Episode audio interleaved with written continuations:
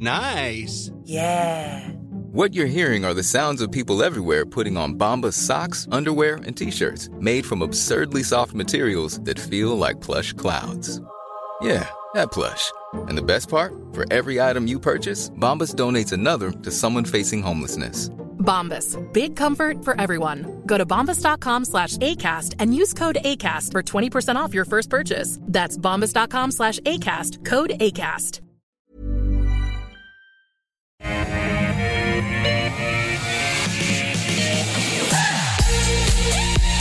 Welcome back to Ausbiz Live from our Barangaroo Studios. 10 stocks picked by you. I put them to two experts. We do it in one hour. It is the call, and great to have your company on this Monday.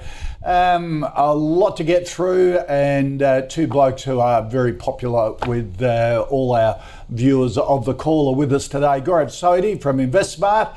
Gaurav, how are you, sir? Good to see you. Nice to see you, David. Uh, and Mathan Somasundaram from Deep Data Analytics. Mathan, good to see you. Good to be back. Um, well, today, um, uh, Gaurav is the chief fanboy of uh, Audinate. Uh, they've just come out with a, a cracking update. Shares up $2. Uh, up to about 18 bucks now, I think they are. Gaurav, you, you were on the call Yeah. at 5 bucks, saying this was a $20 stock. Don't make the mistake of following the share price because I think if you do that, you end up Gee, if you either. read it, of course you... No, no. The, the risk here is that you either look at the share price and you just don't buy it, or you look Yep. at the share price and you sell too soon. Right. Because these guys, um, the valuation, I know, as my colleagues keep reminding me, looks looks ridiculous. Um, but it's always looked ridiculous because you need to understand the larger narrative that's happening here. And what they're doing is they're creating a monopoly. Then their aim is to is to um, is to carry 100% of industry profits. Now there aren't too many businesses in the, on the ASX that can claim to potentially collect the entire profit pool in an industry, but this is one of them. And because that's globe. the case, for the globe, yes, globe. that's right, for the entire industry, yes. And Yeah. so, um, uh, because that's the case, you need to be particularly unaware of the valuation. It's not something you often hear value investors say, but it's, Right. it's an example of a flexible mindset. You need to ignore the, the price. So this morning's announcement update Yes. proves they can deliver on these high multiples, in your view? Well, there are, there are two things that are really important, and for a long time we've been focusing on the um, operational dominance of the business. They first have to prove they have a monopoly, then they have to prove they can monetize Yep. it. So today's result, and I would go even further and say last year's result was absolutely instrumental in showing that they can monetize what is, I, I think, effectively a monopoly. And that went even further today. So we saw gross margins of 70% plus maintained um, really good cash flow, and that was really important because cash had been lagging in the last period, um, and um, and really strong revenue and profit growth. So it, it's the revenue top line is growing, the profits are scaling, and the cash flow is coming in. That is the trifecta, Kochie. That's exactly what we want to see. Now we've got to keep an eye on this operational part of the business, make sure the the monopoly remains intact. But as long as that's the case, they've now shown they can monetize, and so you've got these this very powerful Yep. momentum building in the business now, and um, and and I think it's got a, a little while longer to run. Okay. Uh, who'd like a gross margin of 70%? yep, thanks. Mathan, do you agree?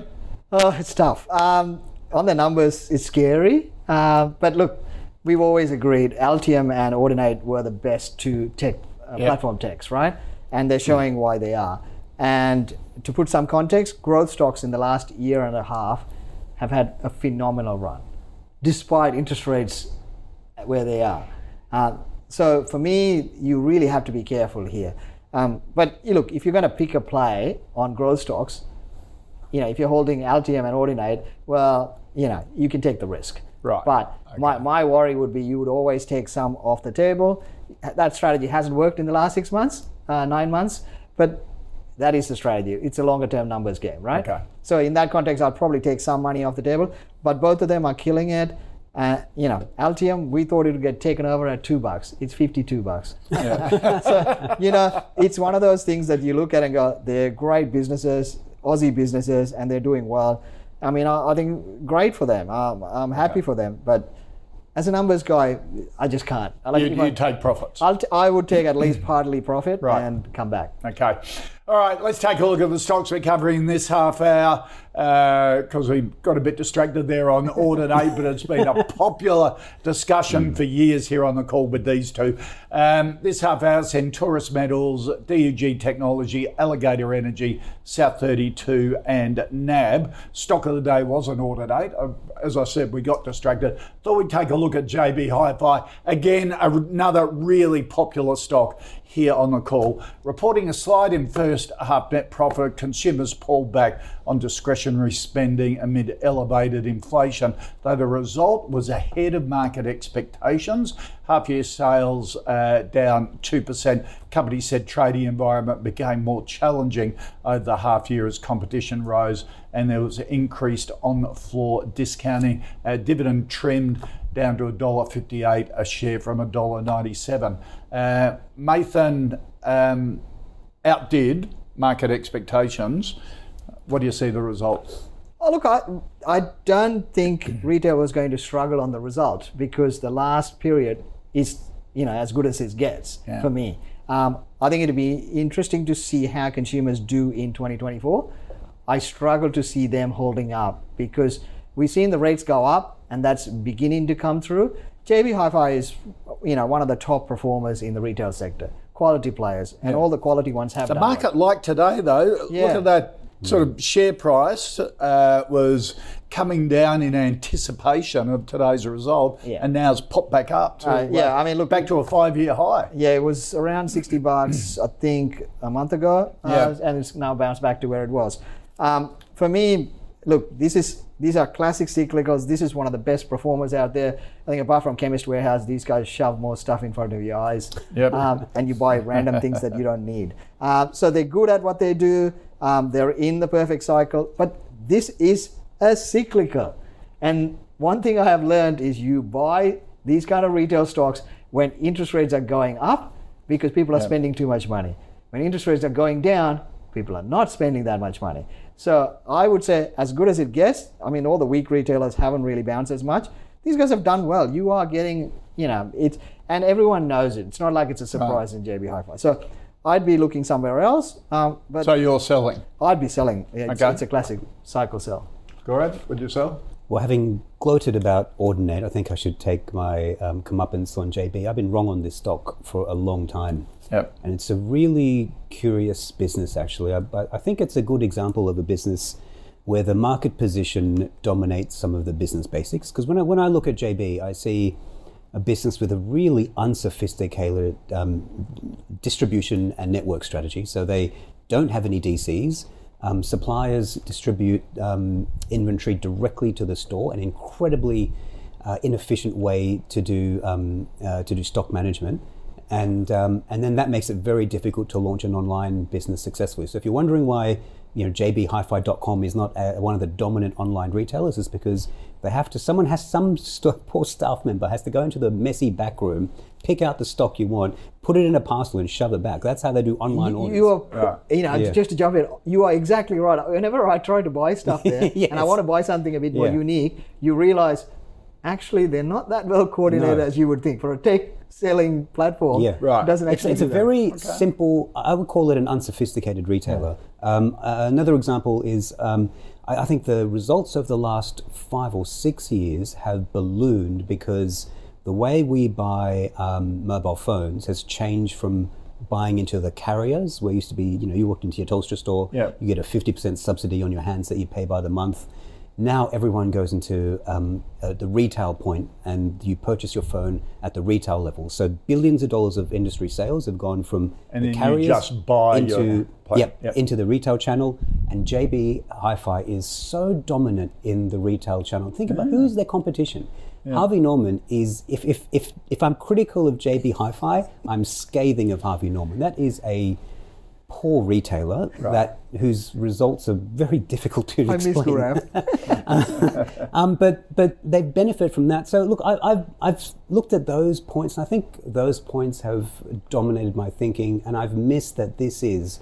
We've been talking about monopolies. This is another one. This who do, who's going to compete with JB Hi-Fi? Yep. They've locked up all the store locations. They're the lowest cost retailer in the world that's probably good enough. So yes, I'm happy to take my lumps on JB. I've been wrong about it. But what an extraordinary business it is. Yeah. So what would you be doing now at 60 bucks? I would be holding it. I think, I think this is one of these stocks that you just you just hold for a long time because uh, look the, the valuation. it's a cyclical.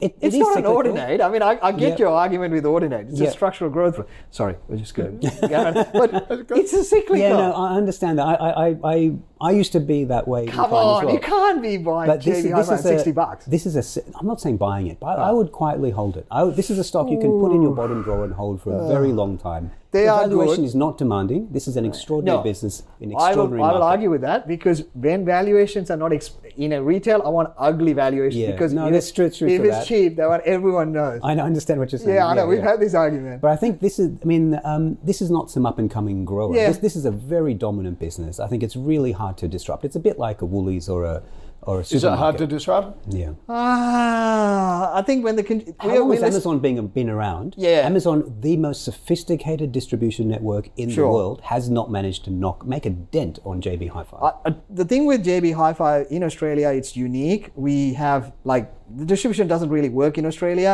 The, the, we get ripped off in everything, and we have no choice. And uh, let me tell you, as someone who was born overseas, when you come here, you go, "What the?" Um, and it is true. And JB Hi is very good. Yeah. But ha, if the consumer, I, I honestly think on the numbers, I can't see how consumers get through 2024 without something dramatic changing. I'm sure that's that's true as well. I, I just think that if you if you're a long term investor, in ten years' time, this stock will be as as dominant as Oh, and I don't more disagree. I think the today. two or three big big guys is Super Retail, JB Hi-Fi, and Premier. Right? They will always be there. Now, my thing is, it's not about how dominant they're going to have off the pie, but I think the pie will shrink. Right. It's a cyclical play. Okay. All right. Let's get on to the uh, stocks you want us to have a look at. Um, first up, Andy wants a view, uh, guys, on Centaurus Metals. Andy says, is CTM an opportunity? There were spec buyers a year ago when the price was much higher. Um, is the share price fall all due to the price of nickel, or is something else happening? And of course, it's got the Jaguar nickel sulfide project uh, in northern Brazil. Um, what do you reckon, mate? Uh, first thing I would say, it has it's burning about nine to ten mil a quarter. Has 41 mil run rate burning per year. Has 34 mil. That's right. Cap raise. Cap raise, yeah. Uh, so Yep. that's why the share is not doing well. Um, brokers will ri- come up with a good story, uh, but there's a cap, cap raise coming in the next Mm-hmm. six to nine months. All right. So you would uh, just avoid. Yep. No, Mace, uh, Mace done exactly what I what I've written down. Um, I got 35 mil in the cash and nine nine million bucks a quarter burning Exactly. cash cap capital raise coming. Six months. But um, I think that disguises um, the larger picture that's happening in nickel, and it's. Yeah. I don't think this has gotten enough enough attention, but nickel has been completely disrupted. I don't think we're going through a cyclical change here. This is not this is not nickel price um, rising and falling in, in in ordinary cyclical fashion. I think we're seeing a structural change in the price Why? of nickel. There's been a technology change where um, nickel can be produced in two ways. You have a sulfide ore, which the Jaguar project Yep. is, which is when the nickel is neatly trapped in rock, and you can liberate that nickel very easily and in a low cost manner. It's been done for hundreds of years. Laterite ore is when the nickel is stuck in the rock in a very complex manner, and you have to use all sorts of magic tricks and wizardry to get that nickel out. So, in the past, these giant laterite ore bodies have basically been big chunks of nickel in the ground that have been uneconomic to produce. But new technology, particularly out of China, has meant that um, uh, processing techniques for laterite ores have been perfected. And you can see the impact of that in nickel production, uh, particularly from Indonesia, which is an island filled with crappy quality nickel. Right. Okay. and so they have been using Chinese technology to produce stunning quantities of output of nickel. And I, you know, that comes at an enormous environmental cost, which is why we don't do it in Australia. Yep. Um, and they wouldn't do it in the US, and they wouldn't do it in Canada, but they're happy to do it in China and Indonesia. And I don't think that's going to change. You've got you've got Right. um, an influx of supply, supply that's not going anywhere. That nickel price is, I'm afraid, cooked, um, and I think um, a lot of stocks are cooked That's with it. This is a good-looking ore body. This is um, I would have I would have um, picked this ore body to go ahead and become very profitable. Um, but um, now I'm Well- not so sure. Look at the IGO share price and then it tells you. IGO deserve to be where they are. That is a Harsh. Um, that they have completely stuffed that thing up. You think that because Yeah. the Western area. Yeah, completely. Yeah, stuffed I, I agree. Uh, but before that, it was a, on display. Actually, we were in it before that, and we got out because the valuation got rich. And then minute we sell they They- bought the lithium thing, and then the you know Western areas it was just went berserk. Yeah. Now it's below what we sold for, so it's amazing how the Okay. cycle has turned. Yeah. All right, let's get on to our next stock, DUG Technology. Anthony wants a view on that.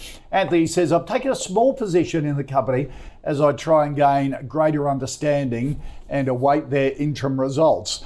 Um, um, the reason Anthony wants a greater understanding is because it's a technology company providing high performance computing as a service, scientific data analysis services, and software solutions for the technology and resources sector. Uh, like you, Anthony, I need a better understanding of what the hell they do. Uh, do you know? Yeah, I, I've never heard of this company before. Um, when I looked at the presentations, I was very quick to write this business off because I hate the gobbledygook and the bullshit that gets poured out of these a lot of these tech companies, Yep. and I feel as though they try to bamboozle, bamboozle and obscure rather than, than to illustrate what their business actually does. I couldn't make heads or tails of that. I have no idea what this company does. Yep. I was prepared to completely like um, strike it away, but then when you turn to the financials, um, they actually look pretty good. So this is um, the numbers here are much much better than I thought they would be. Uh, 50 million revenue, which is um, which is more than I would have thought. Um, cash position is building. Um, I will say that the margins here are much lower than I expected. Um, we're only talking 50% gross margins. I would have expected a business like this to be up at the 70, 80% mark. So that's something to question. And I would also note that the revenue growth is weird. It's lumpy, non-linear, and um, I can't. There's something else coming on here. It's clearly not recurring revenue. It looks like it's project work. Um, but I would put this for me myself. I I don't understand what's going on here. I put this in the too hard basket. The technology makes no sense to me. But if you are into technology, I would pop this on the watch list and I would do my darndest to try and go through it because there is something interesting happening here. Because it's popped in the last three or four weeks ago. So I went to the company announcements. Oh, right, okay. Because I didn't understand the website either. Yep, yep. Uh, went to the company announcement, and the only one I could find, which I think was the 2nd of February or whatever, um, was opening a, a new facility. I didn't quite, didn't quite understand what that did either. But so it must have been good. uh, People in the know. Do, uh, do you know what it does? Uh, good. I was waiting for him to tell say it 'cause I'm yeah. I didn't see anything that screamed at me as competitive advantage. Okay, I'm I'm going to have to put this on the Yeah. Oz, the Ausbiz list to Yeah. get the managing Now- director And can you ask them to speak English and just explain in plain What English? the hell you Because do? let me give you an example here. Hang on, I've got this. I've got um, it, uh, it. They have tech leadership in data processing with multi-parameter param- parameter full waveform inversion. I Hmm. mean, come on. If you're putting that in uh, in an ASX presentation, you're taking the piss. I mean, Yeah, is- so- that's silly. Again, these kind of business, I would assume that would be consistent growth because of scale. As they get bigger, they will get more money. Da da da. But it's not quite that. And the stocks run up Yeah, you know, it's underperformed and then it's just run up with the tech stocks, like the classic tech stocks. I would forget, I would forget about the share price, even forget about the financials. One needs to understand what it does. what value it Yeah, adds, I mean, what it actually Yeah. does. Like, you need And to know what can't- the They can't explain it. Well, yeah, or either so- we're too dumb to understand it, or they For me, explain the, it. The worry is, and I was I was thinking, Gaurav's good at this, so he should come up with something because I thought I was stupid. See, that, that, that's why I started with Uh, Yeah, I Gordon. know. I, know. thought I was like, I was no like, disrespect uh, to you, no, Mathan, no. but I was uh, like, I couldn't work it out. I was like, uh, he's got to come up with something, and I went, no, okay. Um, and so No this this seems like a thematic play, Hmm. and it's it's run up hard, and I can't work out why. I mean, you're, for me, growth stocks are a bit risky here because of what has happened, and the growth value cycle has dramatically run for growth stocks, driven by the big tech. So like you got the tech stocks you need to be in things that you trust, you understand how they're going to grow organically or through acquisition. I don't see a competitive advantage. Uh, I'm not, I mean, I'm a big fan of tech stocks when they have a competitive advantage.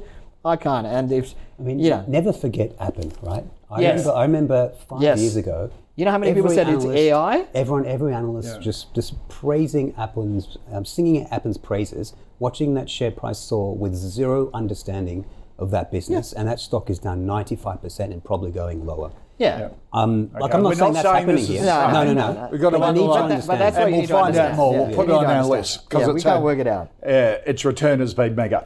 All right, next up, Jason wants a view on Alligator Energy, mining and exploration of uranium. Uh, have the Sapphire, Big Lake, Alligator Rivers, uh, and Piedmont um, areas. Jason says, is it the right term? Uh, time for a medium term play in the uranium sector. It seems to be flying under the radar uh, so far compared to other companies like Boss Energy, Deep Yellow, and NextGen. Let me assure you, uranium is not flying under the radar. No, no, alligator energy. is, I think he'd. Okay. Yeah, yeah. Um, oh, look, we liked uh, uranium. The thematic is good, but it's definitely not under the radar. I mean, Right. It's it's it's the new lithium. Uh, you know, it's everywhere. Yeah. Um, so you want to be for me when it's that hot. You need to be in producers who are taking advantage of the cycle right now. Right. Right. So we were in Boss. Uh, in our fantasy Yes. portfolio, we moved to Paladin because Yep. the producers they take advantage, and Paladin's gone from what in, in about seven eight months, it's gone from about sixty cents to $1.40. Yep. Um, so that's how you get the leverage. So if you're in a hot sector and you want to play the momentum game, go to the producer. The Right. producers will run. The others carry much higher risk. So for me, if you're going to go there, go to the producer. You're not playing the other guys. So no for alligator. yeah, for me, it's not there because if, if the cycle turns, you're going to be the first one on the chopping block, Right. where the producers will get a bit a bit more buffer. So go for a paladin. Yeah, you go for a producer. I, I've got two. I've got one beef with this business, and I've got one sort of general comment about uranium. The beef is when you go through the company, they're explaining their uh, project, which is a, a, a heap leach project, an in situ leach. You know, they, they pump sulfuric acid into the ground, and uh, it dissolves the uranium, and it sort of comes to the surface. So it's a non-invasive way to mine. The biggest uranium mines in the world produce this way. Um, and so it's that's the kind of deposit you kind of want. This is the route to low cost production. But when you go through the, the company numbers, um, management with a straight face tells you that their discount rate is 8% on a small project um, that is not even in production when in the bank you can get 5.5%. Now, that is lunacy. And that alone would cause me to close the investment deck and just put it away.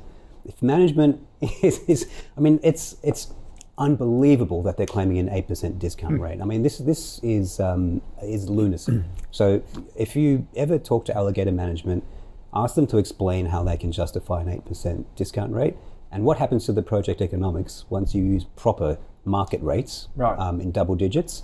And then we'll see. I mean, the NPV of the, the first project is already below the market cap. So this is certainly not under the radar.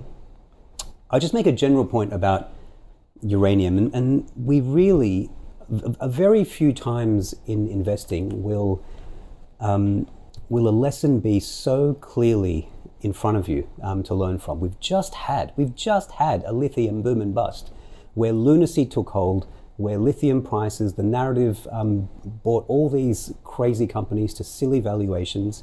I mean, Lake, uh, there's a whole list of them, um, and that's all busted and collapsed. People have lost millions, billions of dollars collectively. And that's happening again in, in uranium. And just don't get caught up in these narrative So you're cycles. saying get out of uranium. I'm not necessarily saying that. Uranium, uranium prices have risen because it's not because everyone's building uranium reactors. We need to understand that, okay? We, it's risen because there's a shortage of sulfuric acid all over the world. The largest producers in Kazakhstan all pump sulfuric Hmm. acid into the ground to generate their, to make their production, and they can't meet their output targets. So Kazakhstan is the world's biggest producer is massively under pumping at the moment. And so there's this this shortage of supply and that's driving the prices up. Now that's legitimate.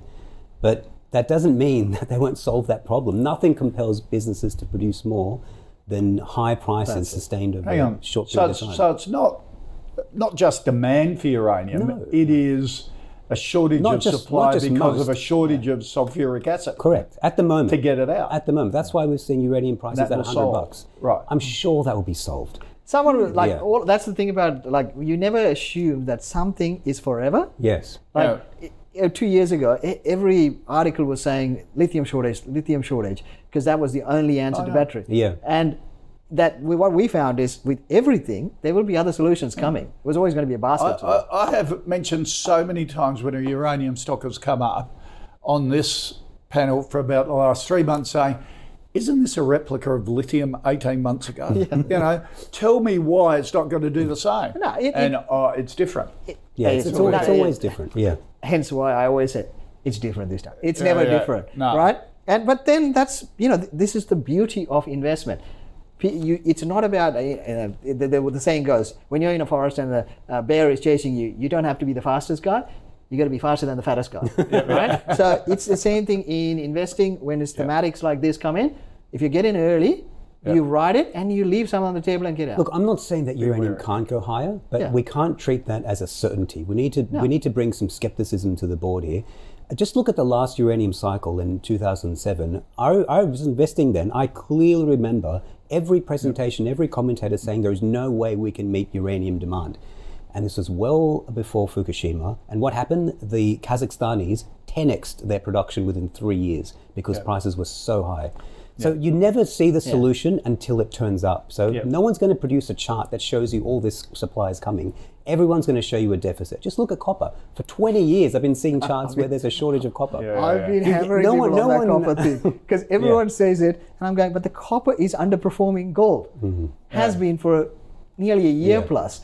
And I go, till that turns, I don't care what else you buy. Yep. If copper is not. But Yep. look, I think uranium is running. Can it go higher? Yes. Am I going to sell right now? No. But at some point it will end. Yep. So you have to know when Yes, to get out. That's right. Okay.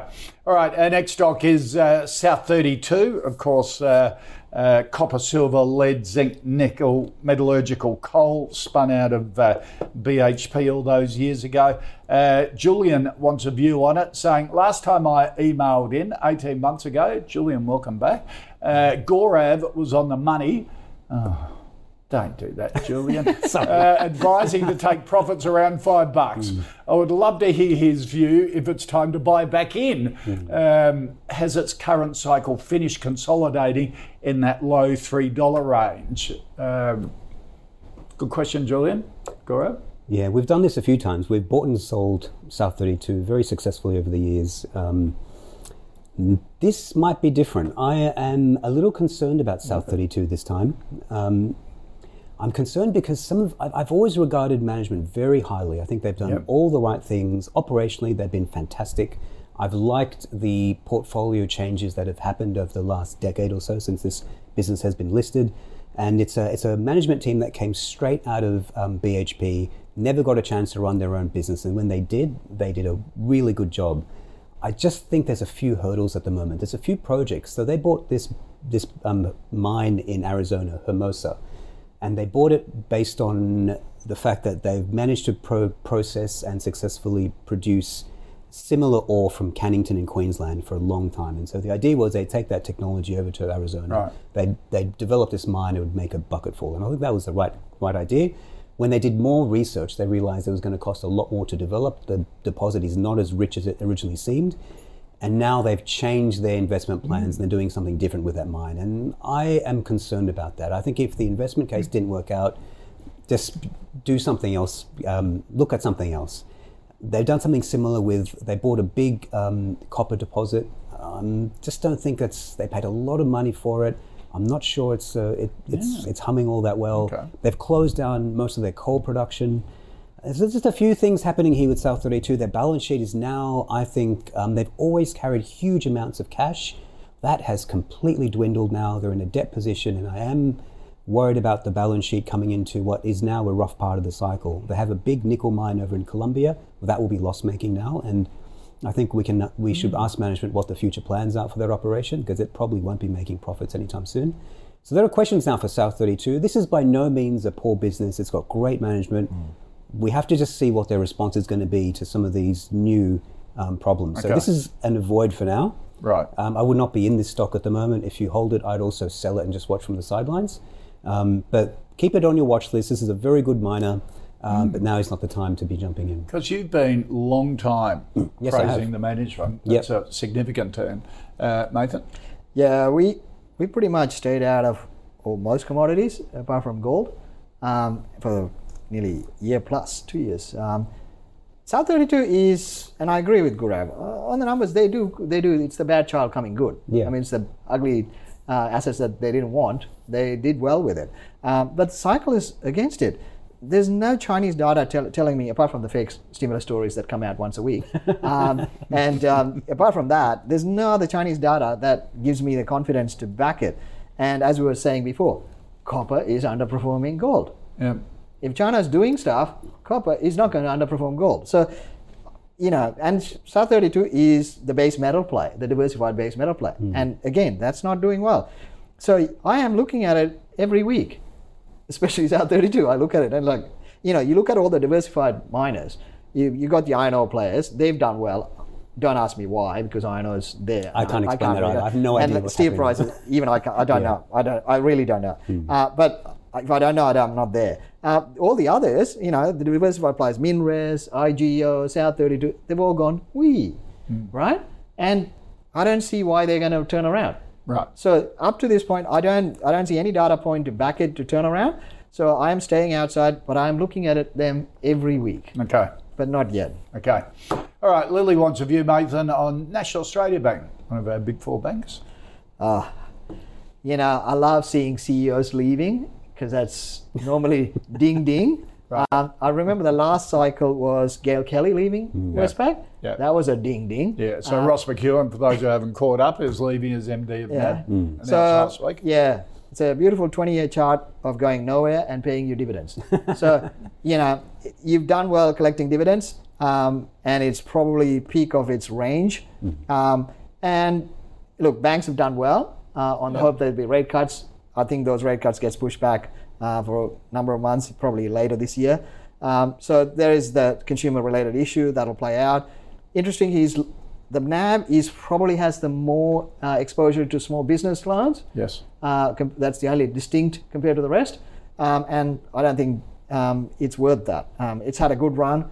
Um, but look, nobody cares. I, I can say this. I say this in every presentation I do. I'm going to tell you banks are overpriced and you're not going to care. And Right. nobody's going to care because they bought it really cheap and it's gone up and they get paid dividends. And the government pretty much backs it. So they're not going to go bust. So Right. you'll ride it. Uh, but look, at the moment, again, banks are expensive. You should, if you're a trader, you would sell. But long-term holders, they're not going to care. They'll ride it up and down, and this is going to go lower. So hold for long term. yeah. Go Look, I, I think they're fairly priced. So NAB's what, uh, 1.6, 1.7 times book, 5% yield. Seems fair. Australia is in, seems to be doing okay. You can buy, put it in the bank and get Yes. five percent. Yes, that was going to be my next point. That's probably what I'd rather do. I just don't. This is not a great quality business. Um, and if you look back 20 years, everyone knows the stock's done nothing. It's lost market share pretty much on every business line. Um, it's not a great business. I just won't hold it. This is a sell. If you must own a bank, um, you know, one of the best banks in the world is CBA, just sitting there. I know, I know. I wouldn't. I, I personally wouldn't buy the business. Were you growling then, mate? Yes. You're growling about Oh. CBA. So you just stick with CBA if you want a There's, big there's, four. there's no. I know to there look is at it. no logic to it, but No, people no pay higher multiple for it. So there you go. Well, All right. it's miles ahead when it comes to um, tech investments. So all that sunk cost, Uh, Yeah. Okay. I'll give you. you could have got to pay for that. All right, let's recap the first five stocks. Uh, JB Hi-Fi was stock of the day. Hold from Gaurav, sell from Mathan, Centaurus, uh, no from both. Um, DUG Technology, too hard from both. Don't understand even doing all the research into it. Uh, we will put it on our list for Ausbiz um, chief executives. Uh, we'll target the DUG. Ask him about waveform inversion. Yeah, yeah. waveform, for. Just to explain what the hell they do. Uh, alligator and O from both. Uh, Gaurav wouldn't be in uranium at all. Mathan is uh, with Paladin. Stick with the producers. There will be a time uh, to get out though. South32 a no from both Sell from Gaurav. Uh, Nab a sell. Um, if you want a big four bank from Gaurav, uh, just stick with CBA. Uh, long term hold from Mathan, but if you're in the short term, it's at the top, of their range, sell out. Um, here on the call, we've been tracking our own high conviction fantasy fund picked by the investment committee. You can see the December, uh, February committee meeting rather, ausbiz.com. Let's have a portfolio update. In February, Challenger was sold, Santos added. What? Um, Don't. don't. Wait, weightings of CSL and Macquarie were reduced and added to AUB and Karoon. And uh, the mark, uh, the fund is up 23% at the moment. All right. Uh, and be sure to join us later this afternoon. Uh, we're going to speak live with Horizon Chief Executive uh, Andrew Harding on the back of those results. That's from 3 p.m. Eastern right here on Ausbiz. All right, this half hour, Lottery Corporation, QBE, Scentre Group, Domino's, and Hub24. Uh, Mathan, Peter wants a view on the Lottery Group, uh, Powerballs, that sort of thing. Yeah, I had my biggest win. I won 80 bucks. Ah. Yeah, I normally only win. Maximum was 20. Is that why you're Yeah, wearing a new shirt? Yeah, And you're well, back. No, it didn't last long. It- Yeah, yeah. Cash disappeared out of my wallet. Uh, you know, family took it. Uh, cash is hard now to hold on to. Um, yeah, look, you know, you, you got to love those things, but they don't last. TLC, it's it's a yield play, right? Hmm. It's like 2.7% yield. Uh, what? yes. and I and you're paying a high multiple for it? Uh, what? Yeah. And I'm going, uh, no. Uh, so, you know, I just don't see why you're getting it. Um, if you want to yield right now, you need to get a good yield, and that ain't a good yield. So, what's your definition of a good yield? Well, the bond yields are sitting at 4%. Long term average, I think it's going to be around 4%. Hmm. So, if you're going to get a yield stock, it needs to deliver 5 6%. Hmm. Right. You're, and you do not buy a stock at peak multiple for 5 6%. So, that's the risk return. You've got to find something that's going to be growing and still paying you 5 6%. Right. Okay. What you want to do is find a yield that is growing. Hmm. No one's going to offer you a 6% yield um, at the risk adjusted terms at the price you're comfortable with. You need to identify a stock where the, the yield is low but reasonable, but can grow into something more substantial. Um, and that's a lot harder to do. Um, it's not this stock. I don't think it is. This is one of the best businesses on the ASX, um, without a doubt. I would love to own this one day, um, but it, the valuation, geez, it makes it tough. Um, they also have a when TLC got separated from Tabcorp, they all the debt in that in that structure was piled onto um, TLC. Um, so they're sitting on an awful lot of debt. Right. Now to offset that, they do hold on to about half a billion dollar of, of customer cash. So high interest rates um, mean increasing money, increasing returns on that float, but also higher interest payments. So it maybe it's not as bad as it seems, but I it's very hard to see this thing growing into a, a significant yield. So I'm with Maith actually. I, I think this is probably a sell reluctantly. It is a very high quality business, but um, well into the price. Okay. All right. Uh, Warren wants a view, Gaurav, on QBE insurance. Uh, both Gaurav and Mathan have had a love hate relationship with general insurers from ever since I've been doing the call. It's been quite amusing following some of their comments. Um, is this as good as it gets for general? Of course, insurance increase in insurance premiums were the major drivers of inflation over the last 18 months. Invest, um, investment markets are up at the moment, interest rates are up.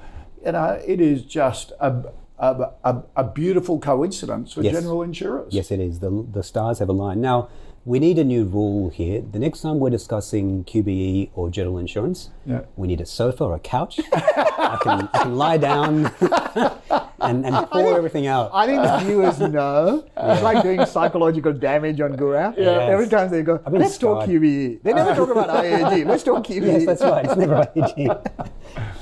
Um, I've just been every way you can be wrong on a stock. I've been wrong on this, wrong on the way up, wrong on the way down, wrong in the cycle, wrong out of the cycle. Like I, you're asking the wrong person. I clearly have no idea. I will say that um, this is a black box. Yeah. There is. I, I've I've read broker reports, and the, and the insurance brokers are very smart. They are selected because they, they're technical people who understand insurance. So these aren't dummies at all. The insurance stockbrokers, analysts, the, The analysts, sorry, the insurance analysts. rather yes. than the yeah, not the actual brokers. I won't, broker. I Yeah, won't say yeah, yeah. anything about them, but the insurance analysts are, are top top notch analysts. They really understand this. They do great work on on the insurance industry, but. Um, I, th- I think they even they struggle to understand what's happening in this business, and because the company is a no one knows. Mm. When when you're buying this business, you're not buying a set of outcomes or or anything like that. You're, you're buying um, just on the ability of management to um, to manage risk and then to generate returns that can be from interest rates, the float, or from um, insurance premiums. You, you don't know what, what, which lever they're going to pull. You don't know what markets are going to do. I, I just can't buy this. There's just no there's no room here for um, an edge to be formed. You know, my, my, my opinion on this stock offers nothing compared to the next guy. You know, we, there's no differentiated view. There's no insight. There's no edge. Uh, there's nothing to be gained. This is a play on interest rates, and if that's what you want to do, you can do that. Yep. But as a business analyst, hands finger in the air, Yeah. I have no idea. Yeah, and and that is the honest response from any analyst, no matter how good you are or how technically you're inclined. You just do not know about about insurance companies. Um, you're right to identify all those trends. Everything's going in its favor at the moment. I would, um, instead of looking at these insurance businesses, I would look at the brokers. Yeah. Even The insurance brokers they've, are, they've had a even bigger. They have run. had a run, AUB yeah. steadfast. Yeah, Yeah, yeah. those guys, those are incredible quality businesses. You can actually add um, insight and analysis to those companies. Right. Um, and they're little toll roads on the insurance in the insurance market. Those are high they're, they're quality quite simple businesses. businesses, aren't Yes, they? They they just clip the ticket of the higher Yeah, premiums that's right. rather than take any risk. And there's um, a clear growth runway from them. They just um, they're consolidators who can aggregate, and actually their scale adds benefit. So there's there's rationale for the aggregation. So I think those are where I would look. Um, and yeah, this is just too hard. Yeah. I love whenever I tell Gaurav the dumbest way to buy this stock is every time it goes to a single digit, you buy it. Right. I laughed at you when you said that, that has actually proved to be correct. Because it's Yeah. so stupid. But every time the cycle happens, I go, "Oh my god, that is exactly how it works." Right. It's funny. I have no idea This is why. this is thirty or forty years of experience. I don't know how many degrees Mathan has, how good he is at math, and his advice is buy when it's in the single digits. and I, every time it goes, I'm going, "That thing's going to bounce, and I'm going to not buy it, and then I'm going to look back and be angry." Yeah, yeah. And- And, you are? Well, we we actually got into both IAG and Yeah. IAG did nothing for years, but they were high quality. I mean, I said high quality. they're dominant players in the market. You knew that they weren't going to get suddenly disappear, and you would have a cycle. Yeah. and you you're there for the cycle, and it's it basically correlates with bond yields. Right. Um, I had a friend who worked at QBE risk management. Oh my God, I nearly job. choked. The kind of things I hear, but but the reality is, it is a science project, right? It's hard. Risk management is hard in those kind, but it's the longer term trends are it trades with bond yields. Bond yields are going up. These stocks are going up, and the bond yields have now started to bounce. The stocks are bouncing. Right. Um, and so it's Well, been it's five year high. Exactly. And but look, we all this is every cycle. Everyone looks at it with anger as it runs up to like twenty bucks, and then every broker has a buy on it at twenty bucks, and then Yes, you just go, "Thank you, Lord," Yeah, and yeah. get out. um, so Are you getting out? we got out. Actually, we got out around sixteen bucks. Uh, we were out, and it's running again.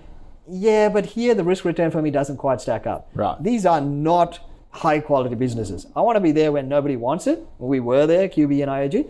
Now it's pretty much. So in you'd sell at these. I. I would start to take some profit, Right. gradually take Look, profit. ju- here. just to be clear, the reason why it's um, impossible to analyze is because the profits they write, um, you can choose your profit number. You can write Yeah. as much business as you want, collect all the profit up front, report it, look like a hero, and the impact of all that business writing only kicks in years down the line. So you never know. I, I was told that when I was young and dumb, and it's like this has got the perfect quant signal because it was in the old days they used to manage the upgrade. Yeah. it was like they they're feeding the quant system, That's right? right. It was beautiful. Everyone loved it. And my old boss uh, is a lot older than me, and he said, "Don't fall for it, because it's managed upgrade cycle. When it stops, it's gonna get ugly." They have so much discretion about how to report profits, how what, what their number looks like, and I think you're on the money there. Yeah, so you've got to be careful here. All right.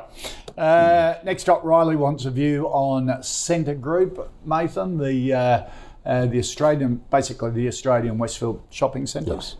Yeah, look, um, I'm bearish retail. Uh, I'm bearish um, property, uh, but you go to my daughter works in shopping centres. I go to shopping centres. People are there. Um, it's a bit like retail. The backward-looking data is still going to be solid, right? So it's hard to get. But for me, um, you're, what are you buying it for? REITs, you're buying it for the yield, right? When you got five percent at the bank, um, it doesn't make sense to me.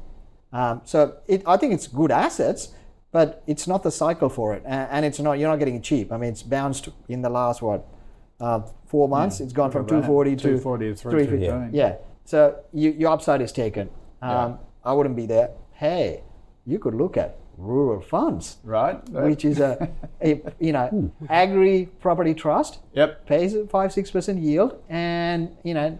And then net asset value So is it's a, it's a farming property trust. Property, exactly. and so that's a different exactly, and it has a different thematic that is still improving. Right. Where I think for this one, I think it's curbed. I think it's good, solid asset. If you if it comes back to the bottom end of the range, I would be interested. But Really you're not does buying. trade in your range, doesn't it? Well, it's Really it's basically moves around with interest rate expectations. I Right. mean, it just moves hard. So when you, people started pricing in fair amount of cuts, the stocks run up. So I'm not buying it here. Okay. Gaurav, would you? This is a really high quality collection of assets. Really tricky one. Um, I'd say it, it looks about fair value. I, I generally look to buy this when it's a 30% discount to book. It's currently 10% discount to book. And I think that's probably fair given That's where one of the lower discounts it of. REITs. Yes, it is. Yes, and it's closed quite rapidly. Even a few months ago, the discount was quite large, and Right. it has narrowed because the operating metrics coming out of the business are incredible. Um, the um, leasing spreads have actually improved, which really surprised me. Um, 99% occupancy. Management has shown they can be very nimble in who they um, put into these shopping centres. And if you think about where the um, retail industry is headed, these pure online retailers, I think, have really discovered that um, rather than having Google as their landlord and paying um, these search charges, it's better to have a physical location and Yep. as well as a website. And so, so physical adds a lot of value. And so these guys hold quite a bit of power in Australia. These are a really good collection of assets. Um, CPI rent escalation as well. I mean, some of these rents are. I was shocked to see the extent of rent rises that they're managing to push through in this environment. It yeah. is massive. Yeah. So I would I would hold this. This is not quite cheap enough to hold, but this is a um, yeah. But I, I popped this on the watch list. This is the right place to look. I, I, I think this is a very savvy place to look at the moment. REITs are still hated. Um, A lot of them are on big discounts. There's a lot of strong narratives about retail and the office, and you just want to test some of those I think the office is views.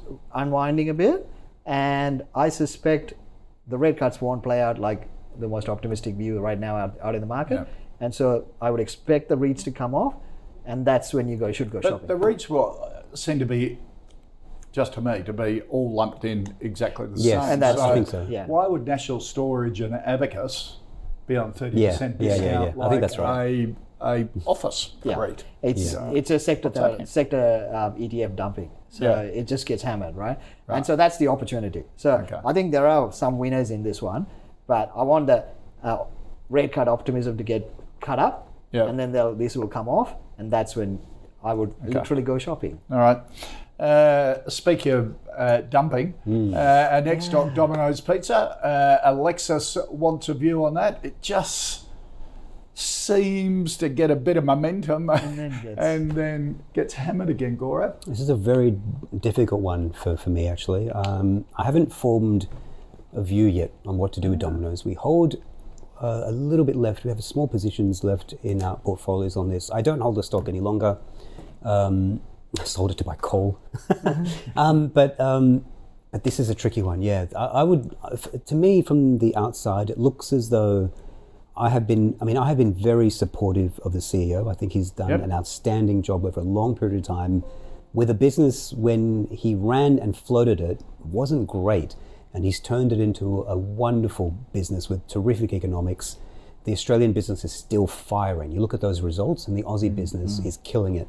It's these international businesses and the rollout that is now being challenged. And I think just listening to management on the call, I think management is not quite on the ball about some of the changes happening in, in, in the international portfolio. and they seem to be in a little bit of um, uh, denial Right. about what they might need to do to fix it. The balance sheet is what concerns me now. I know it, it'll- you do the, your regular checks on cash flow and interest. There, it doesn't look like it's in danger at all, but um, they carry a fair whack of debt, um, and it only takes a small amount, a small decrease in in cash inflows um, to start questions being raised about covenants and and the balance sheet. And you don't want to be there when those questions start to be raised. So for me, it's probably a, a sell and just step away Okay. for the moment. But this has been a really good business for a really long time. It has fantastic marginal economics.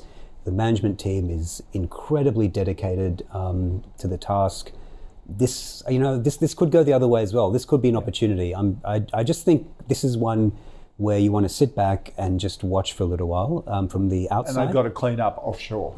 They need to fix offshore. I, I, what I'm looking for really, I just need, um, I want to hear management sort of admit that they have an international problem. right. Yes, and they don't seem to quite do that. I probably want to see some repair of the balance sheet, and that'll give me a bit more confidence as well. What we've learned from Star, and Star was a disaster for us last year. Yep. What, what we've learned from Star is that um, no matter how good the asset side of the balance sheet looks, if the debt is large enough, um, it, once you have a little problem in the operating business, the debt can just wipe you out. Right. And I don't want that scenario to play out with Domino's either. You've got an operating business that's now a little bit fragile.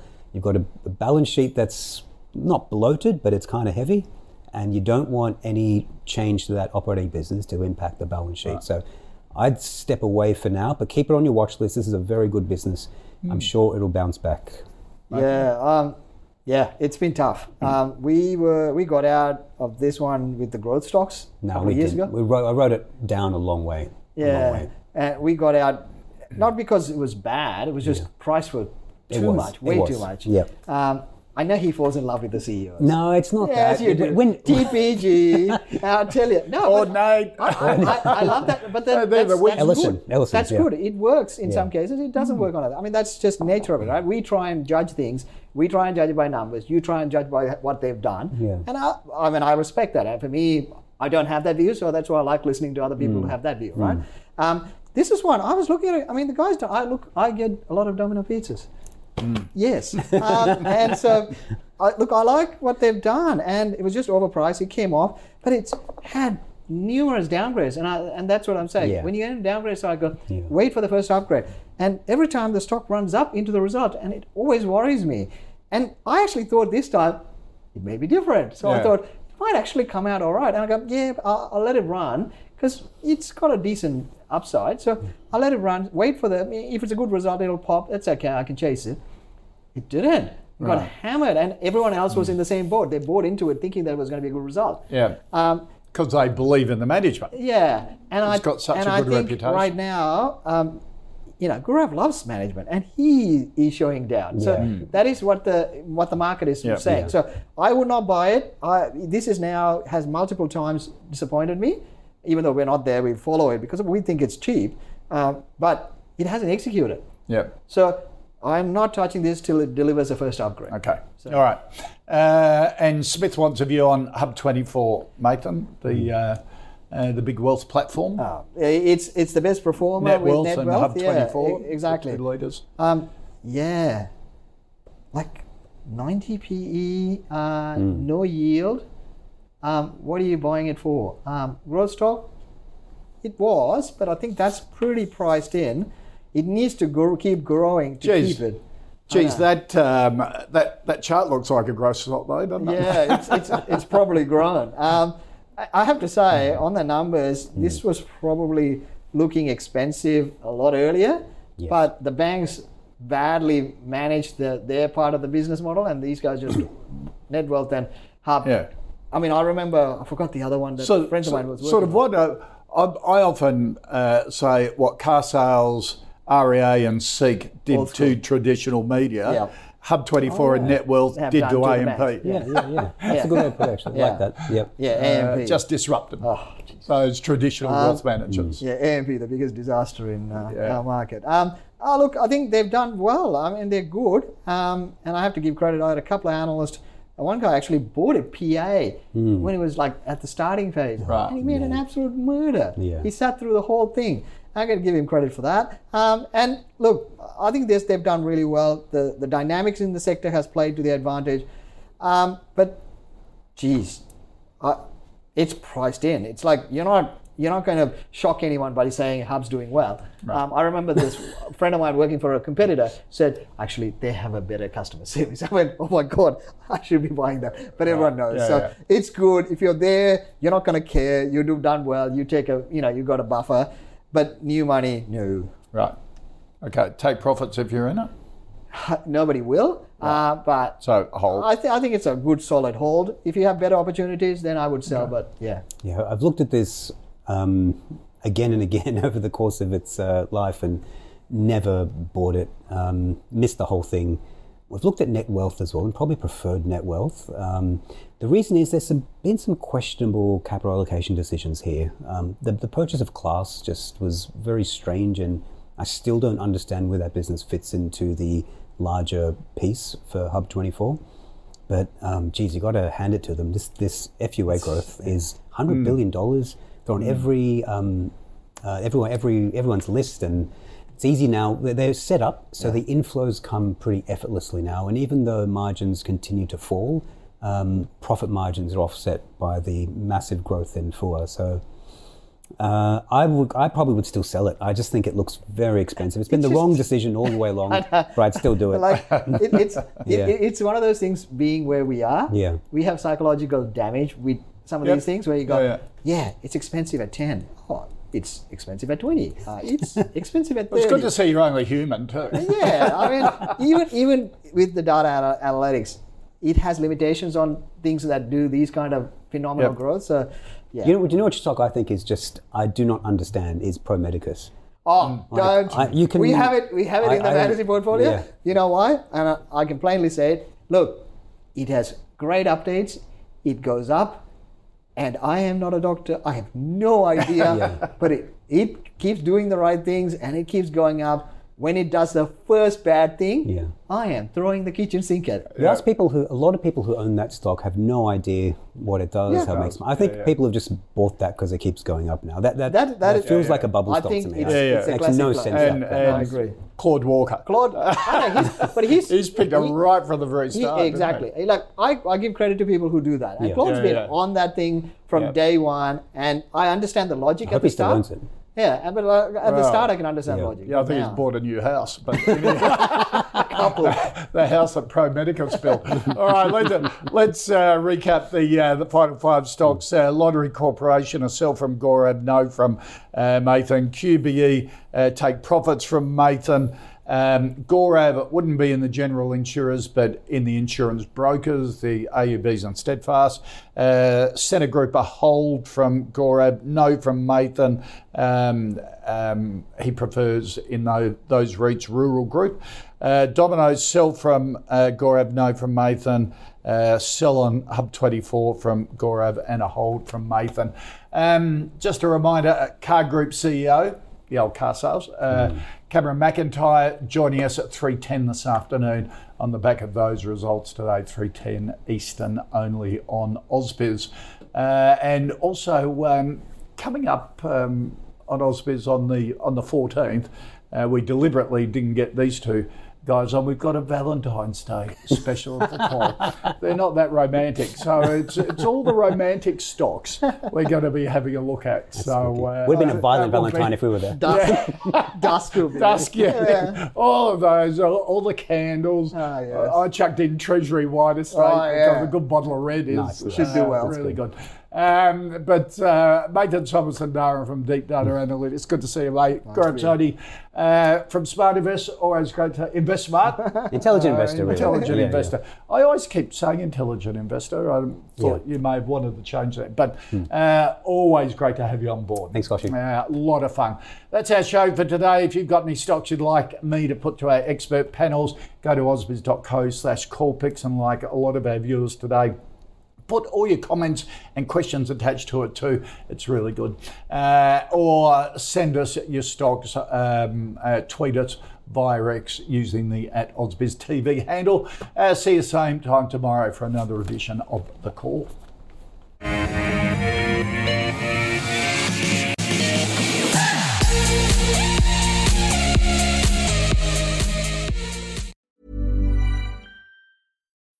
When you need mealtime inspiration, it's worth shopping Kroger, where you'll find over 30,000 mouthwatering choices that excite your inner foodie. And no matter what tasty choice you make, you'll enjoy our everyday low prices, plus extra ways to save, like digital coupons worth over $600 each week. You can also save up to $1 off per gallon at the pump with fuel points. More savings and more inspiring flavors make shopping Kroger worth it every time. Kroger, fresh for everyone. Fuel restrictions apply.